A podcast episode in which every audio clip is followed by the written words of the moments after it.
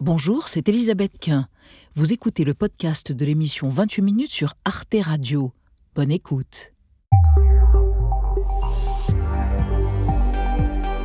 Bonsoir à toutes et tous, heureuse de vous retrouver ce soir. L'actualité du jour, c'est l'onde de choc consécutive aux révélations de corruption et de concussion par le Qatar d'élus du Parlement européen. Le Parlement européen, chers collègues, est attaqué. La démocratie européenne est attaquée. Les ennemis de la démocratie pour qui l'existence même de ce Parlement est une menace ne reculeront devant rien. Qatargate et corruption, le Parlement européen est-il sous influences étrangères et avec quel pare-feu à sa disposition? Comment les institutions européennes vont-elles se relever de ce scandale? Ce sera notre débat du jour avant de retrouver à la fin de l'émission Alix Van P et Victor de Kiver. Bonsoir, Elisabeth, bonne surprise. Bonsoir Victor, quel est le programme? Ben, Une question brûlante ce soir Elisabeth. Et si le chauffage central était notre pire ennemi pour trouver l'amour? Bon, très bien. On en reste quoi? Et vous, Alix? Est-il bien raisonnable de partir en vacances en Corée du Nord, en Birmanie ou dans un autre pays qui bafoue les droits de l'homme? Pour certains journalistes, la réponse est non. Tout à l'heure, on parlera de tourisme et d'éthique. À tout à l'heure, les amis. Et pour commencer, le témoignage d'une femme très en colère, précisément contre son pays natal, qui bafoue ô combien les droits de l'homme. Une actrice iranienne réfugiée politique en France depuis plus de dix ans. Mina Kavani est à l'affiche d'Aucun ours, le nouveau film de Jafar Panahi, qui est lui-même emprisonné en Iran. Mina Kavani est libre ici, mais son cœur est à Téhéran, aux côtés des femmes et des hommes révoltés contre les mollahs et la République islamique. Bienvenue dans 28 minutes, c'est parti.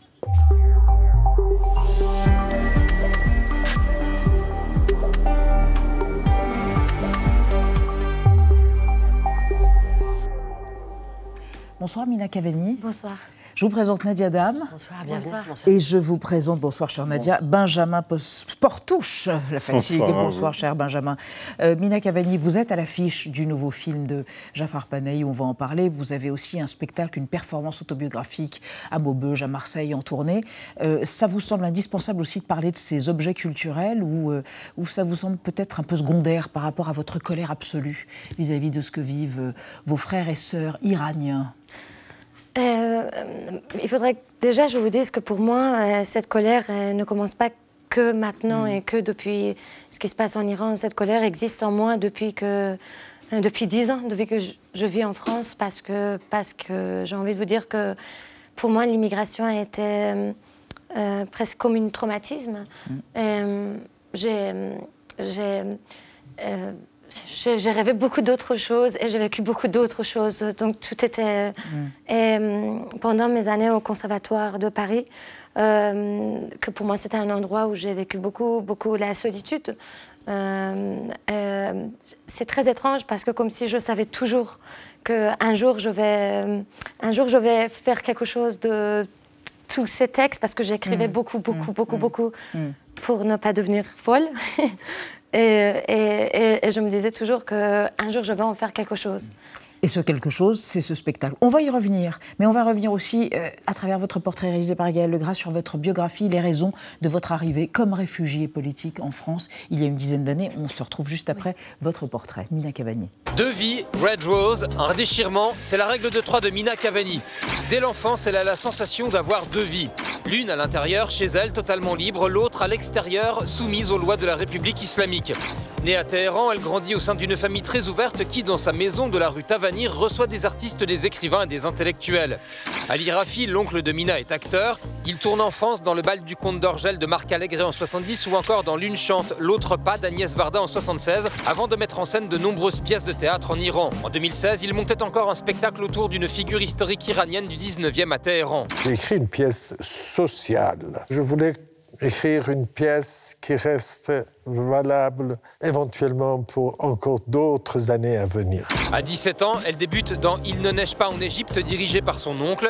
Elle joue ensuite dans de nombreuses pièces en Iran, étudie au conservatoire à Paris et tourne dans Argo de Ben Affleck en 2012.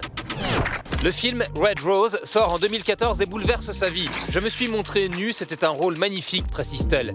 Vilipendée par le régime et par la presse iranienne qui la qualifie de prostituée et de première actrice pornographique du pays, elle est obligée de quitter l'Iran. Les mots-là, j'attendais. J'attendais qu'ils me menaçaient, j'attendais qu'ils m'insultaient. Mais il y avait beaucoup, beaucoup quand même des artistes iraniens qui sont partis voir mes parents, ma mère, en disant pourquoi t'as pas empêché ta fille de, faire euh, ce film? Cet exil représente aujourd'hui un déchirement. À l'affiche d'aucun ours de Jafar Panahi, elle représente le réalisateur iranien dans les festivals comme ici à New York. The deeply human message of No Bears is even more urgent now after the incarceration of Jafar Panahi. There's circumstances surrounding the death of Mahsa Amini and the current protest in Iran. Dans son seul en scène intitulé I'm Derange, elle exprime le douloureux sentiment de rupture qu'elle éprouve loin de son pays d'origine. Là-bas, le gouvernement nous traite comme de la merde. Mais au moins tu existais. Au moins tu te révoltais. Dans Aucun ours, son personnage déclare Qui a dit qu'il faudrait qu'on parte Que ça va nous rendre plus heureux. Mina Cavani, vous n'êtes nulle part chez vous ni ici, ni là-bas. Vous êtes entre, dans un entre-deux perpétuel. Exactement. Des fois, je me dis que je suis sûre que si demain il y aura un changement de régime et que je, puisse enfin rentrer en Iran, je suis sûre que je me sentirai autant étrangère à Téhéran non plus. Parce que là, vous êtes partie, on a vu, vous étiez traitée de prostituée, d'actrice pornographique, euh, il y avait un danger physique. C'était le cas aussi d'une autre actrice, Golshifteh Farahani, quand elle a dû quitter l'Iran. Euh, votre vie était en danger, c'est ça C'est la raison pour laquelle vous êtes venue euh, Alors, non, il faut dire que moi, déjà, déjà quand j'étais à Téhéran, déjà, je, je, rêvais de continuer ma carrière euh, d'actrice dans la liberté sans foulard et mm. tout simplement jouer sans foulard. C'était mon rêve. Le corps libre. Ah non, mais c'était, mon, c'était ma passion. Je passais dans, dans, les, loges de théâtre à me regarder et je, je me disais, mais quand est-ce que je vais enfin jouer avec mes propres cheveux? C'était un fantasme absolu. Et, je rêvais de, de, faire, euh, de rentrer au conservatoire de Paris. Mm. Euh, et, en fait, c'est à la sortie du conservatoire que Sepide Farsi m'a proposé ce, rôle. Et c'était à la suite des événements qui s'est passé que j'ai fait une demande de révision politique. Benjamin Vous participiez hier au Trianon à Paris à une manifestation, à un concert en soutien aux Iraniens et aux Iraniennes. Euh, vous pensez que ça peut les aider là-bas à 5000 km, ce genre d'action? C'est vrai qu'on s'interroge sur ce qu'on peut faire et parfois sur l'impuissance qu'on peut avoir dans ces moments-là. Euh, bah, écoutez, ça, c'est une discussion que nous, les Iraniens, on, est tout le temps en train. Mm. Euh, euh, il y en a qui sont contre, il y en a qui sont d'accord, il y en a qui disent que voilà, on est en deuil, alors pourquoi faire un concert Qu'est-ce que vous pensez? Moi, je pense que plus on en parle, plus, plus c'est mieux. Et puis moi, je, sais, je suis toujours, je dis que on est en train de dire femme, vie, liberté. Mhm. Donc il faut respecter cette liberté et que si on se juge encore et si encore on se dit il faut pas faire ceci, il faut pas faire cela, encore on rentre dans une espèce de dictature, je pense. Mhm. Femme, vie, liberté, Jean, Jian, Asdi, c'est ça, C'était le slogan des mhm. féministes kurdes il y a une quarantaine d'années. Il n'y a pas que des femmes, il y a des hommes. Il y a eu deux hommes qui ont été exécutés, Mohsen Chakari et Majireza Kanavar, qui ont été pendus dans les derniers jours. Euh, il y a quelque chose qui est en train de se durcir dramatiquement dans la répression? Euh, moi, moi j'ai l'impression que il est, il est, en train de devenir de plus en plus violent maintenant. Et, quand je parle avec des gens qui sont plus euh, structurés dans, dans, dans, la politique, ils me mm. disent tous que ça va devenir encore plus violent. Mm. Donc, si vous voulez, euh, je fais partie de ceux ou celles qui, qui, qui en ce moment, je le vis. Euh, c'est très étrange jusqu'à cette les trois derniers mois, j'avais une sensation de révolte extrêmement énergique, extrêmement... Optimiste euh, C'était énergique, j'ai envie de dire énergique. Peut-être, mm. mm, je n'irai pas jusqu'à dire optimiste, mais beaucoup d'énergie. Mm. Mais depuis ces exécutions, je, suis rentrée dans une euh, phase extrêmement... Euh, down. Quoi.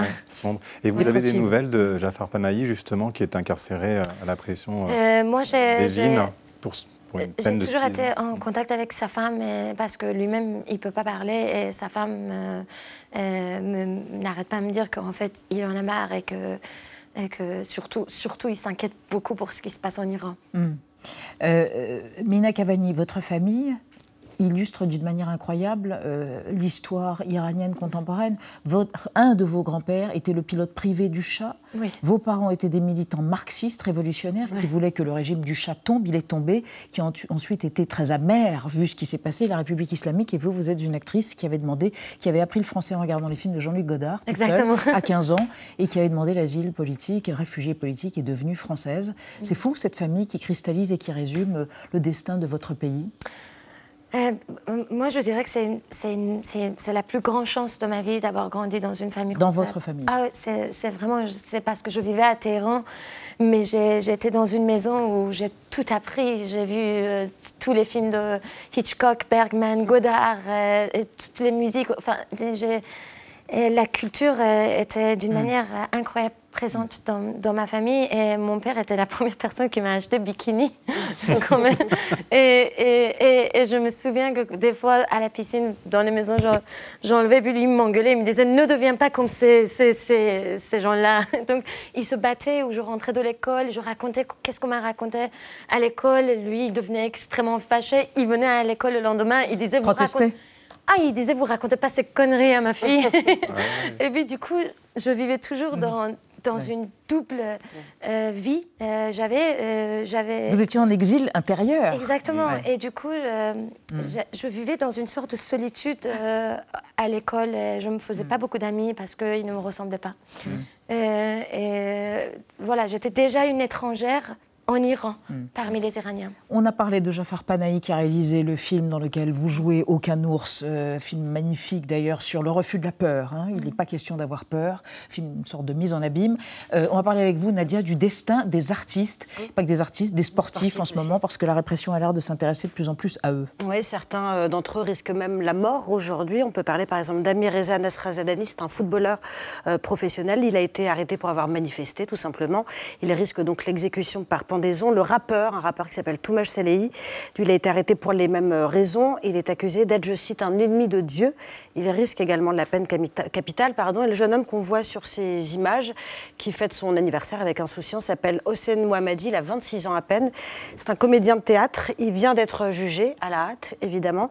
Et il a été, lui, euh, condamné, euh, condamné à mort. Vos, proches qui sont restés en Iran, votre famille, je pense à votre oncle par mmh. exemple, est-ce qu'ils sont en sécurité? Euh, euh, euh, personne n'est en sécurité en Iran. Déjà, j'ai envie de dire ça. Et quoi que ce soit, la classe de la société, quoi que ce soit, personne n'est en sécurité en Iran. Et, là, pour l'instant, ils sont en train de faire peur beaucoup, beaucoup, beaucoup de gens. C'est pour ça qu'ils sont allés ils, y vont d'une manière violente pour, pour que les gens, ça leur fasse peur et pour qu'ils ne descendent plus dans la rue. C'est ça, exactement. Et, en fait, le, problème de la République islamique, c'est qu'ils ne sont jamais prévus. Donc en fait, euh, moi, je n'ai jamais su pendant toutes ces années que j'étais en France, est-ce qu'ils ont dérangé mes parents ou pas? De toute façon, mm. même s'ils ont fait, ils m'ont jamais dit.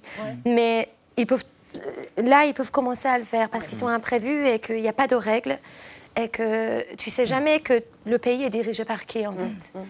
Merci Mina Cavani d'être venue témoigner. Et j'ajoute et je redis que votre performance, votre spectacle I'm Deranged, un clin d'œil à David Bowie, c'est ça euh, Dans lequel vous exprimez toute cette colère, mais pas que la colère, étant tourné en France entre Maubeuge et Marseille, voilà, partout en France. Merci. Et que vous êtes à l'affiche d'Aucun ours de Jafar Panahi, comment ne pas le redire.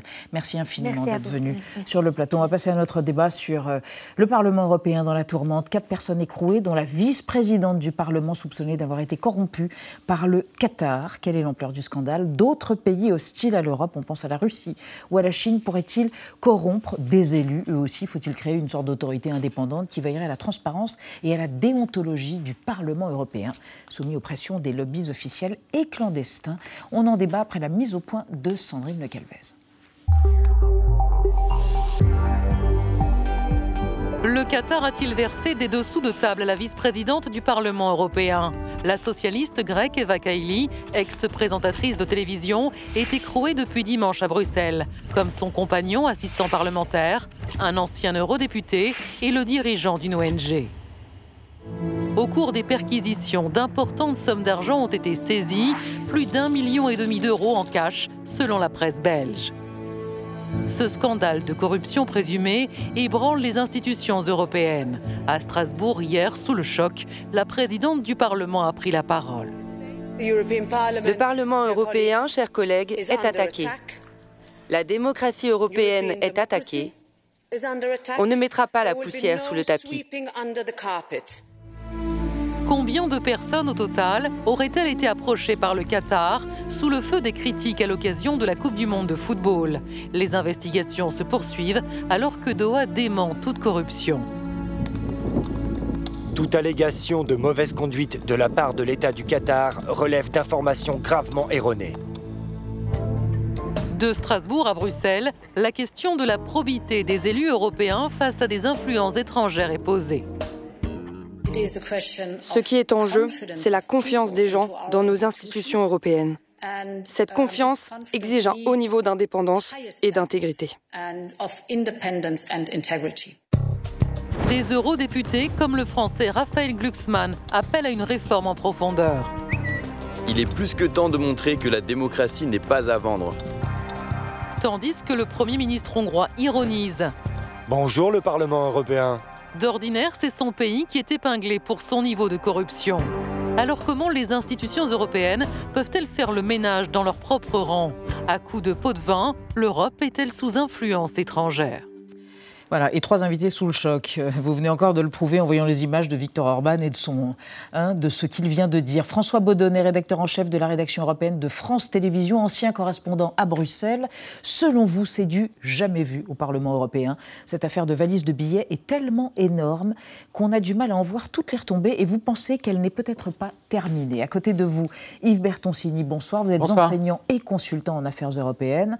Selon vous, pour l'Union européenne, c'est un défi de lutter contre sa propre vulnérabilité face aux puissances étrangères hostiles, en l'occurrence, qui cherchent à trouver des appuis au sein des institutions européennes. Et enfin, Agnès Levallois, bonsoir Agnès Levallois, maîtresse de recherche à la Fondation pour la recherche stratégique. Selon vous, pour le Qatar, c'est tout à fait normal d'approcher des personnes politiques dans les pays qui les intéressent pour faire entendre leur voix et obtenir des soutiens à leurs projets. Cela correspond à leur conception du soft power, on dirait en français, l'influence, au sens large, hein, c'est ça. Alors on démarre avec euh, la femme du jour. Eva Kaili, hein, désormais tristement euh, célèbre, l'une des 14 vice-présidentes du Parlement et qui vient d'être d'ailleurs déchue de son titre. Et aujourd'hui, sa proximité avec le Qatar eh bien, saute aux yeux. Dans un premier temps, début novembre, elle se rend là-bas où elle salue les réformes des autorités en matière de travail euh, dans ce pays où, on le rappelle, des milliers de migrants sont morts hein, durant la construction des stades de la Coupe du Monde. Et puis dans la foulée, le 21 novembre dernier, acte de foi supplémentaire, elle prend la parole devant ses collègues du Parlement pour défendre publiquement à nouveau devant eux le Qatar. On l'écoute. J'ai été la seule à dire que le Qatar est un chef de file en matière des droits du travail, avec l'abolition du système kafala pour les travailleurs migrants et l'introduction du salaire minimum, malgré les difficultés que même les entreprises européennes nient pour faire appliquer ces lois. Ils se sont engagés dans une vision par choix et se sont ouverts au monde. Pourtant, certains ici appellent à les discriminer. Ils les intimident et accusent de corruption tous ceux qui leur parlent ou s'engagent avec eux. Des mots incroyables aujourd'hui hein, qui prennent un sens tout particulier quand on connaît les accusations de corruption qui pèsent sur elle. François Baudonnet, vous qui connaissez bien les entrailles de cette institution, est-ce que c'est symptomatique de ce qui s'y passe, c'est-à-dire une corruption généralisée qui est en train de gangréner l'institution ou c'est un cas particulier, singulier?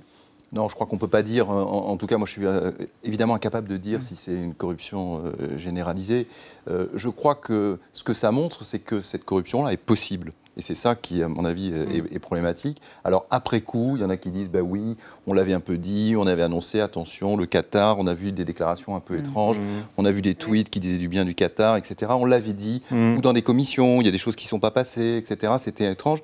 Bon, c'est un peu facile de le dire après coup. Mais vous aviez constaté, vous, des choses qui vous surprenaient quand vous étiez correspondant Non, non. Euh, enfin, non, on sait que, en, gros, si vous voulez, plus les institutions européennes ont de pouvoir, en particulier plus le Parlement européen a de pouvoir, ce qui est, ce qui est le cas, j'ai envie de dire, d'année en année, de mm. traité, euh, de traité en traité, plus évidemment il y a une pression euh, des, lobbies, de l'ensemble mm. des, lobbies sur le Parlement européen.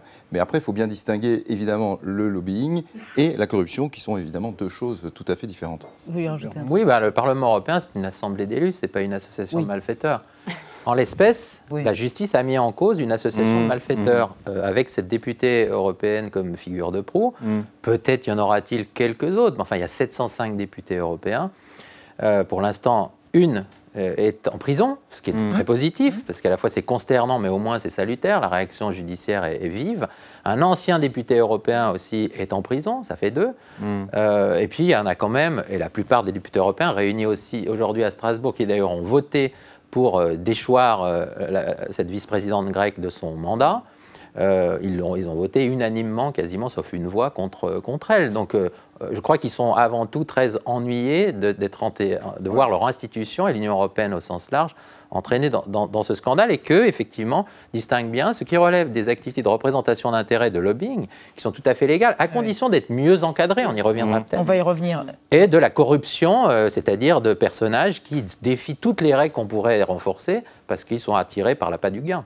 On va y revenir, notamment avec Nadia qui peut nous expliquer comment se passe le lobbying. Mais une autre question encore, quand même, François Baudonnet. Euh, cette enquête n'a pas démarré en novembre, quand cette vice-présidente a été euh, au Qatar. Pensez que l'enquête remontait à des mois, des mois et des mois, peut-être même des années? Oui, d'après ce que, ce, que vous savez? Oui, euh, d'après ce qu'on sait, en fait, l'enquête a commencé en, juillet dernier. Et ce qui est intéressant également, c'est que c'est une enquête qui a été menée par la police belge, et à aucun moment les autorités européennes n'ont été mises au courant, d'où l'effet de sidération, de surprise vendredi lorsqu'il y a eu les, premières euh, perquisitions. Mhm.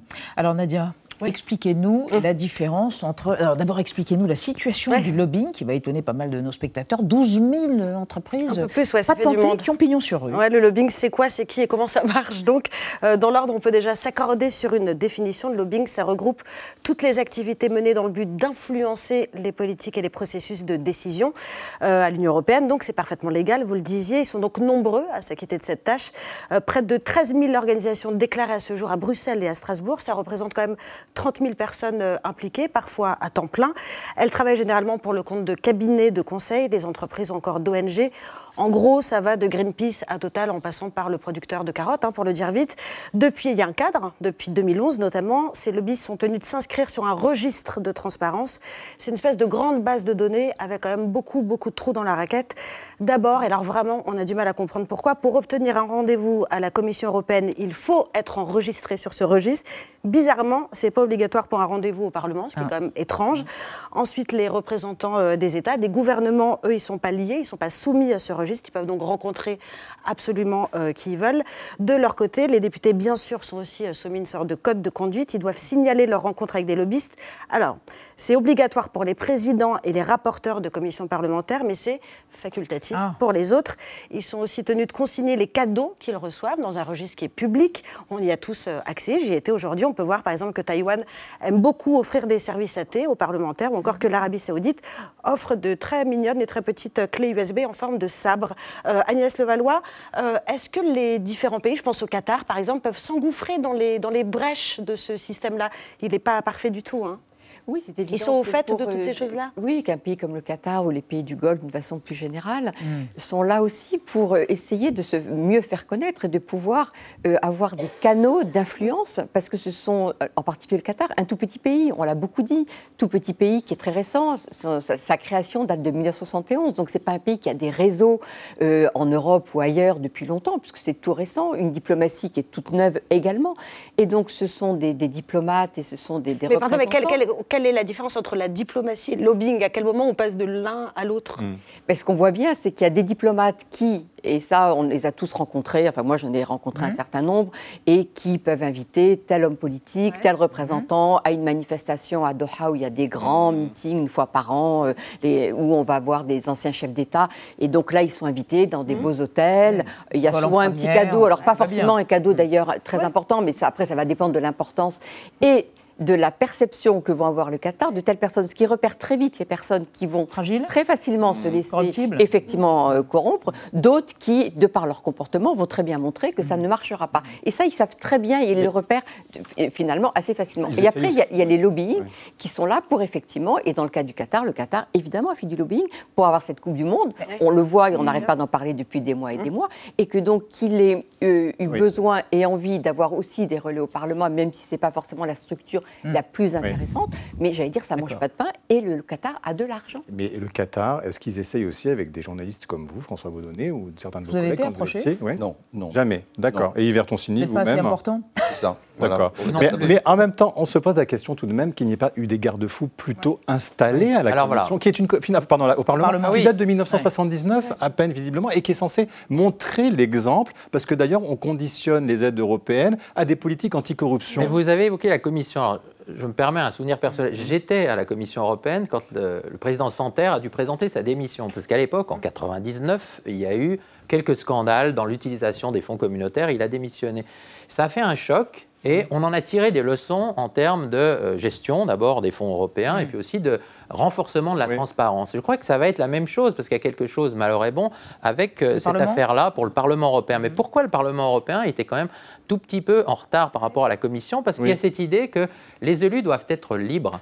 Euh, ils ont été élus par le peuple qu'ils n'ont pas à rendre compte de manière aussi euh, précise que des mmh. bureaucrates ou des hauts fonctionnaires ou des commissaires européens de, leur de, leurs activités et de leur patrimoine. Effectivement, à l'époque du scandale de 99, on avait pu commencer à étendre les activités de l'Office de lutte antifraude au Parlement européen. C'est d'ailleurs comme ça qu'on a mis au jour le mauvais usage des fonds du Parlement européen par certains partis politiques français. Mais pour l'instant, le Parlement européen, vous l'avez très bien rappelé, les parlementaires européens sont assez libres. Et donc, ce qui va en découler de, cette, de ce scandale, c'est un renforcement des règles de transparence. Mais pourquoi? Mais laissez-moi préciser ça. C'est pas la même chose, mais en réalité, c'est lié. Pourquoi? Parce que la valise de billets, elle n'arrive pas au premier rendez-vous, ah ni au deuxième, ni au troisième. Je pense qu'elle arrive après un processus. Et donc, il faut faire la lumière sur, mmh. le processus. Il faut que les élus déclarent qui ils rencontrent. Il faut mmh que les Qataris et tous les autres qui viennent de l'extérieur de l'Union européenne à Bruxelles soient, non pas, vous avez dit tenus de s'enregistrer. Oui, mais c'est pas obligatoire. Pas obligatoire il faut le rendre obligatoire. Et il faut que tout soit transparent. François Bonnet, pardon, mais quand on lit que les anciens députés ont accès au Parlement européen, euh, ça, ça, quand même. Évidemment, c'est un problème. Voilà. ça, on pouvait l'interdire bien avant, avant qu'il y ait toutes les règles de transparence qu'on peut améliorer. vrai sur le côté de la liberté des élus, mais il y a aussi le côté qui explique ça, mais qui n'excuse rien, c'est que le Parlement européen est une sorte d'agora. Quand vous êtes journaliste, je vous ai amené mon badge. Quand vous êtes journaliste et que mhm. vous allez au Parlement européen, vous avez un badge comme ça qui est jaune. Mais en fait, les lobbyistes, ils ont le même, sauf qu'il est marron. Voilà, il y a juste la couleur qui change. Et il est marron. Euh, les députés européens ont un badge bleu, la sécurité c'est rouge, etc., etc. Et donc tous ces gens se croisent euh, à Strasbourg, à Bruxelles, sur les passerelles, dans les couloirs. Vous pouvez mettre le badge dans votre poche aussi. Hein, et puis vous allez parler à un député européen, et puis vous vous présentez pas tout de suite. Enfin, en tout cas, vous y allez un peu avec un faux nez. Mm. Donc je crois qu'il y a ça. Et effectivement, c'est problématique parce que euh, les députés européens ne sont pas obligés de déclarer leur rencontre avec les lobbies. Certains le font. Mm. En fait, sur la, sur la mandature, il n'y a que 58 des députés européens qui ont déclaré avoir rencontré un, lobby, un, lobbyiste, alors qu'on sait que, et, c'est pas mal, mais c'est évidemment partie de leur quotidien. Et puis certains d'entre eux travaillent, il y a des députés européens qui travaillent. Tout à fait, beaucoup même. Alors, Qatar et corruption. 40% quasiment qui cumulent. Alors, ça peut être des postes d'enseignement, etc. aussi. Mais ah, qui travaillent à côté. Ça, qui travaillent en plus. Ça, je pense qu'on viendra à l'interdire euh, probablement. Eh bien, espérons que vous soyez entendu. Yves Bertoncini, je propose qu'on regarde une archive, elle date de janvier 2013, le 29 janvier 2013, JT de France 2, un reportage sur la révélation d'une affaire de corruption à propos du Qatar pour l'obtention du fameux mondial de foot qui nous occupe en ce moment. L'affaire est dévoilée par l'hebdomadaire France Football. Qatar 2 décembre 2010, à la surprise générale, le Qatar obtient l'organisation du mondial 2022. Un vote entaché de corruption selon France Football qui propose même de réattribuer la compétition. Le billet hebdomadaire s'est procuré un mail interne écrit en mai 2011 par Jérôme Valk, secrétaire général de la FIFA. Ils ont acheté le mondial 2022. Euh, Agnès Levallois, en même temps, la Coupe du Monde se passait plutôt bien. Le Qatar allait sortir plutôt pas mal de cette affaire, hein, malgré les appels au boycott. Eh bien, voilà une affaire qui, qui vient entacher à nouveau sa réputation. Pourquoi ce besoin du Qatar à nouveau d'aller corrompre des Européens, des députés vous européens. Vous savez, si le Qatar arrive à corrompre, c'est qu'il y a des gens qui se laissent corrompre. Et en fait, la, la vraie question, elle est aussi là. C'est-à-dire que le Qatar dans sa logique d'influence et de volonté d'avoir des réseaux tente, c'est une chose, mais qu'il trouve des personnes qui soient capables à ce point d'accepter cela, c'est aussi ça la question. Et mm. je ne dis pas du tout ça pour dédouaner le Qatar de mm. son comportement, bien évidemment, mais on voit bien que dans ces affaires-là, et c'est vrai qu'on voit bien dans l'attribution de la Coupe du Monde du Qatar, que tout l'argent qui a été mis sur la table par le Qatar eh bien, a fait tourner la tête aussi à de nombreuses, nombreuses, nombreuses personnes. Euh, partout à travers le monde et en Europe en particulier. Et donc, euh, tant qu'on est dans cette relation, et puis on a besoin du Qatar, n'oubliez pas, aujourd'hui, le Qatar, quand même, est un des plus gros producteurs de gaz et tout le monde courtise le Qatar pour avoir des contrats parce que nous sommes dans une situation énergétique catastrophique ou, problématique tout au moins. Et donc le Qatar aussi, je pense, se sent Profite très sûr de lui parce qu'il sait qu'il est dans une position de force quand même dans cette affaire. Non, Yves Bertoncini, oublions le Qatar, ça va être dur jusqu'à samedi soir, mais on va mais c'est quand même le Qatar Gate. Oui, c'est le, cas target. Il faudra remonter le flux financier. Mais il y a d'autres pays qui peuvent se vivre comme des pays hostiles vis-à-vis de l'Europe. Euh, la Chine, la Russie, est-ce que ça peut arriver? C'est déjà arrivé et la mesure est bien prise par euh, les institutions européines mais, là encore, il faut dépasser les, phénomènes illégaux hein, de mm. corruption qui sont condamnables et la justice fait son travail chaque fois que possible d'une bataille d'influence plus large. Et il est vrai que le grand défi de l'Europe aujourd'hui, c'est que elle est confrontée à des pays euh, bah, euh, hostiles comme la Russie, mmh. euh, la, Chine, qui essayent de, qui essaye de nous diviser, hein, puisque, voilà. Les États-Unis de Donald Trump mmh. ne nous étaient pas très favorables non plus. le Royaume-Uni post-Brexit, alors c'est mmh. voisins, c'est des amis, mais enfin ils sont sortis et donc voilà. Là, je viens de citer les quatre membres du permanent du Conseil de sécurité outre la France. Mm. Puis vous pouvez ajouter le Qatar, l'Arabie Saoudite, la Turquie, plein de pays, et qui peuvent regarder l'Europe. Et je dirais au-delà du Parlement européen, au-delà du Parlement européen, parce que l'Europe c'est aussi le Conseil, d'ailleurs que tous les, les, États, tous les sujets de relations extérieures, politique étrangère, c'est quand même là que ça se passe.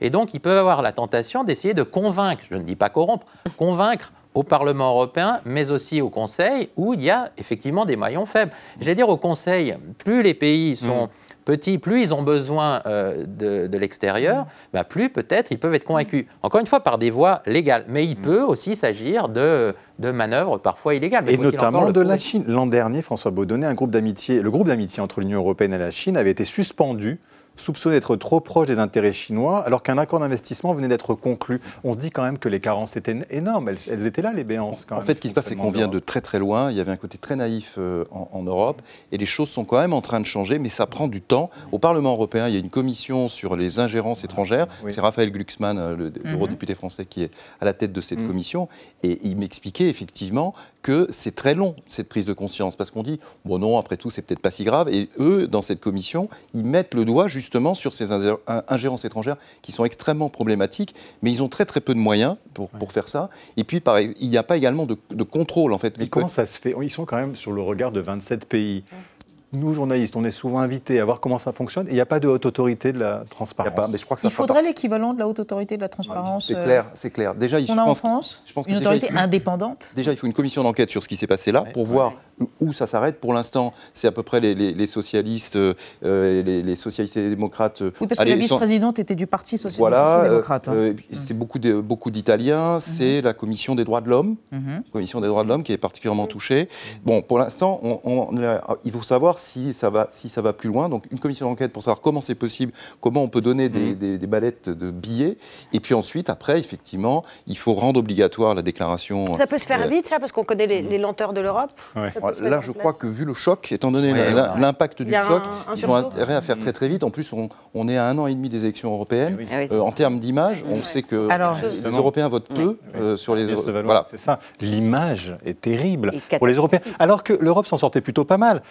sur le Covid, Mhm. sur la guerre en Ukraine. Elle a montré une cohésion. Donc les Européens pouvaient avoir une image valorisée de l'Europe. Et puis là, patatras, c'est en train de ruiner tous ces efforts. Ça met vraiment tout par terre. Et à un moment où il y a une défiance vis-à-vis du politique mhm. dans les pays européens et dans certains plus que et que certains euh, et que certains alimentent la manipulent euh, absolument sérieusement. Donc c'est vrai que cette affaire de ce point de vue-là est absolument catastrophique. C'est tout bénef. Euh, on parlait comme ça. Mm. Mais pour les partis nationalistes. Oui, mais on a vu M. Orban. Mais M. Mm. Orban, il, est accusé de corruption dans, son pays. En tout cas, la justice n'est plus indépendante. On, lui a lâché une partie des fonds euh, dont il voulait bénéficier, mais pas tout. On lui en a enlevé la moitié. Et donc, euh, il va continuer à être mm. sous surveillance. Voilà, ça ne va pas d'un coup le rendre plus, moins, moins, plus honnête euh, qu'il ne l'est. En réalité, la haute autorité, elle viendra. Elle est venue en France après un scandale. Hein, C'était le scandale Cahuzac. Ce que les Européens avaient déjà fait contre les puissances extérieures, c'était d'être un peu plus affirmé dans le débat public. Vous savez, la lutte contre la désinformation sur les réseaux sociaux, notamment. Mmh. Là, il y a une task force au niveau européen pour faire face à ça. Mais c'est vrai que les réseaux institutionnels n'étaient pas assez couverts jusqu'ici. Mmh. Hein, les réseaux qui se tissent en direction des, institutions européennes. C'est ça le chapitre qu'on va ouvrir euh, mmh. désormais, malheureusement, avec cette malheureuse affaire dont il ne faut quand même pas oublier qu'elle traduit des dérives individuelle, jusqu'à preuve du contraire. Parce que même s'il y avait cinq députés européens, je rappelle qu'il y en a 705 hein, à mhm. Strasbourg. Mhm.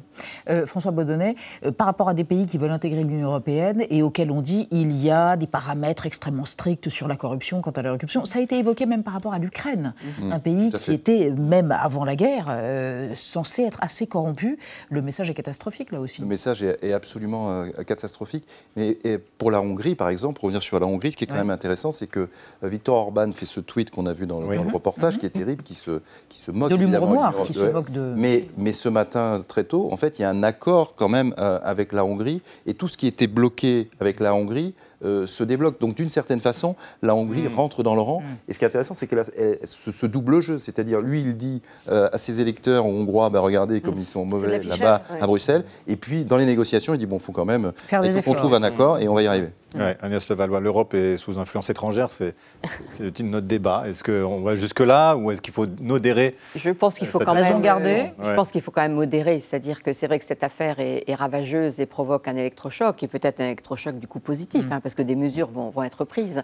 Mais je pense qu'il faut ramener ça aussi quand même à sa juste valeur. C'est-à-dire qu'il y a quelques personnes pour l'instant. On va voir s'il y en a d'autres, s'il y a des réseaux plus importants. Je ne crois pas que le Qatar ait les moyens quand même d'avoir de, un réseau beaucoup plus important qu'il ait tenté et qu'il ait réussi avec quelques personnalités au sein de, l'Europe. C'est mm. tout à fait possible. D'autres pays l'ont déjà fait et continueront à le faire. Là, après, c'est question plutôt de personnes, d'êtres humains. Et on sait que de toute façon, on trouvera toujours des personnes qui mm. vont être, qui vont, euh, qui vont être attendues à ce genre de, comportement. Donc, euh. Très bien, merci. C'est la conclusion de ce débat autour de ce Qatargate et de la corruption et de cette question qui nous hante tous. Est-ce que l'Europe est éventuellement sous influence étrangère? Pas tout à fait encore, comme vous semblez le dire. On reste dans l'actualité euh, avec Victor de Quiver. On va mettre le chauffage et Alix Van Pey va se poser la question des vacances éthiques en Birmanie, au Maldives et ailleurs. Mais d'abord, Thibault Nolte recense les mots vedettes de l'actualité. Ce soir, niche parlementaire, encore des parlementaires. C'est entendu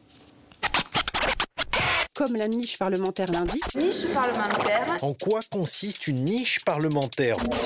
Qu'est-ce que ça veut dire? Exactement ce que ça dit. Merci de m'en dire un peu plus. Entendu.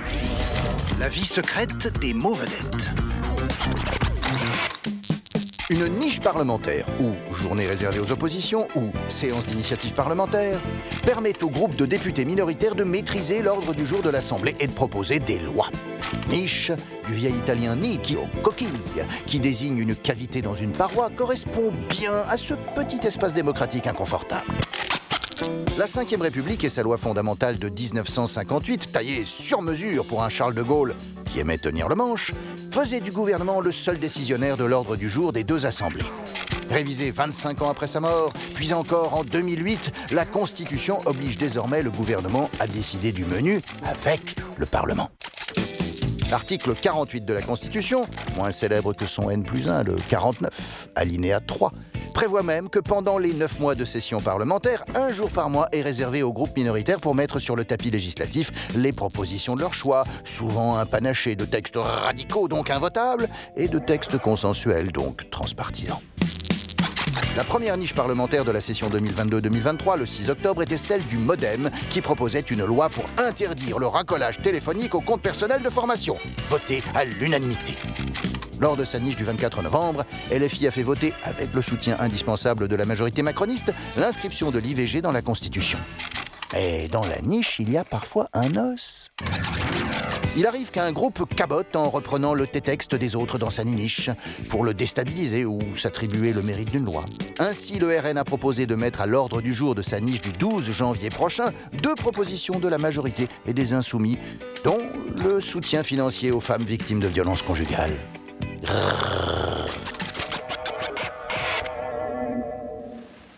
Toujours plus fort, Nolt. Bonsoir Alix. Bonsoir Elisabeth. Bonsoir Victor. Salut Elisabeth. Ça va Ouais. Ravi de vous revoir. Alors la France fait aglagla, les coupures d'électricité menacent et vous allez nous raconter comment euh, l'arrivée du chauffage a modifié dans quel sens on va voir nos relations sociales. Bah oui, parce que je sais pas vous, mais on s'en doute, mais peut-être qu'on se trompe. Non, puis, quand il fait froid, je sais pas vous, mais moi j'ai toujours envie de me terrer chez moi, sous ma couette, et de ne voir personne. Ah euh, c'est ce que je faisais d'ailleurs hier soir, pour ne rien vous cacher, quand tout à coup, je me suis demandé, mais comment faisaient nos ancêtres mm. pour supporter l'hiver sans chauffage? Eh bien, il paraît qu'on était moins sensible au froid qu'aujourd'hui. Euh, les historiens estiment qu'entre les 16e et 18e siècles, on est très bien chauffé dans une pièce où il fait 13 degrés. Euh, bon, un homme raconte même dans une lettre écrite pendant la Qu'à 19 degrés, il a dû sortir d'une salle sous peine de faire un malaise.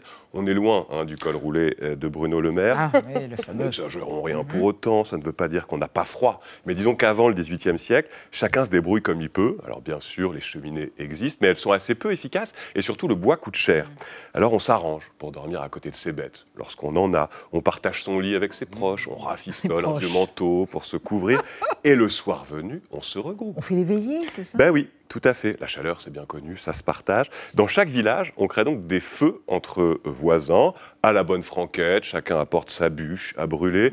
D'un côté, les femmes filent la laine, de l'autre, les hommes réparent les outils, on se raconte des histoires, les jeunes se rencontrent. Des mariages s'arrangent au coin du feu, on fricote même parfois. On c'est chaud. C'est très chaud chez vous. J'aimerais bien être invité à une veillée de Noël. Hein. bon, bref, n'allez pas croire en tout cas qu'avant le 18e, on s'installe par hasard. Hein. Il y a des bonnes et de mauvaises places au coin du feu. Et tout est codifié euh, dans les manuels de savoir-vivre. On explique par exemple précisément comment céder une place à quelqu'un euh, qui ah. arriverait, euh, par exemple, et qui aurait une place supérieure au vôtre, enfin un rang supérieur au vôtre. Mmh. C'est ce qui fera dire à l'historien Olivier Jandot que la chaleur structure aussi bien l'espace que la société.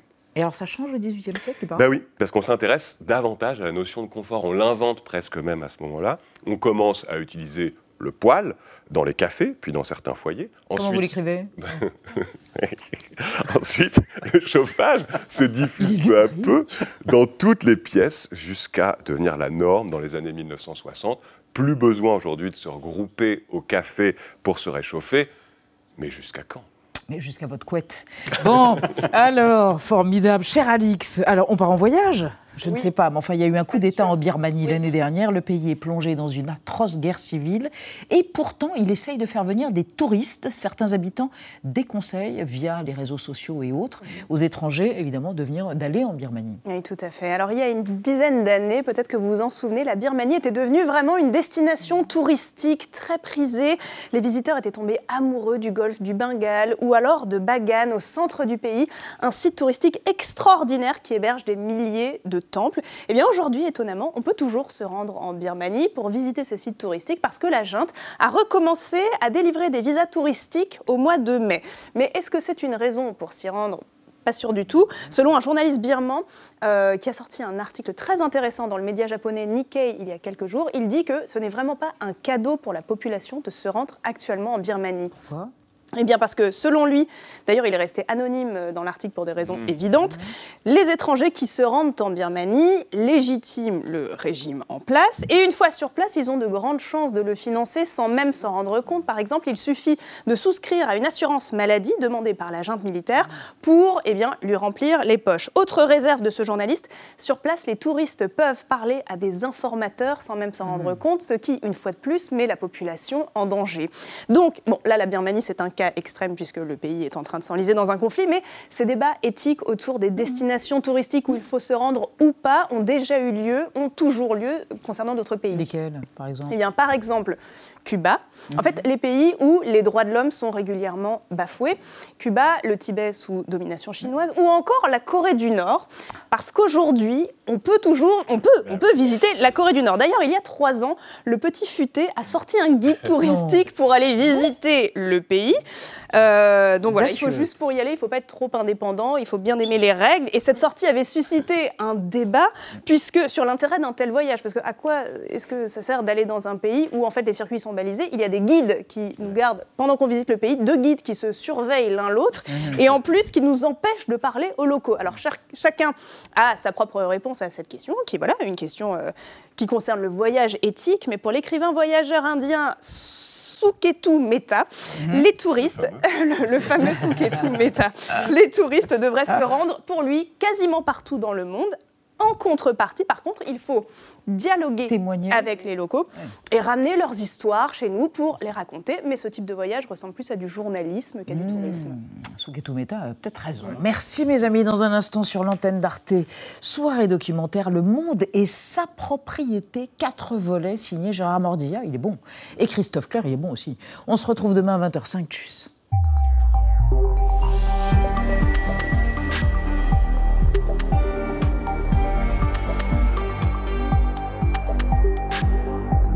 Retrouvez le podcast de 28 minutes sur toutes les plateformes de podcast et sur arteradio.com. Et pour soutenir l'émission, abonnez-vous, commentez, critiquez, mettez des étoiles et partagez le podcast avec vos proches.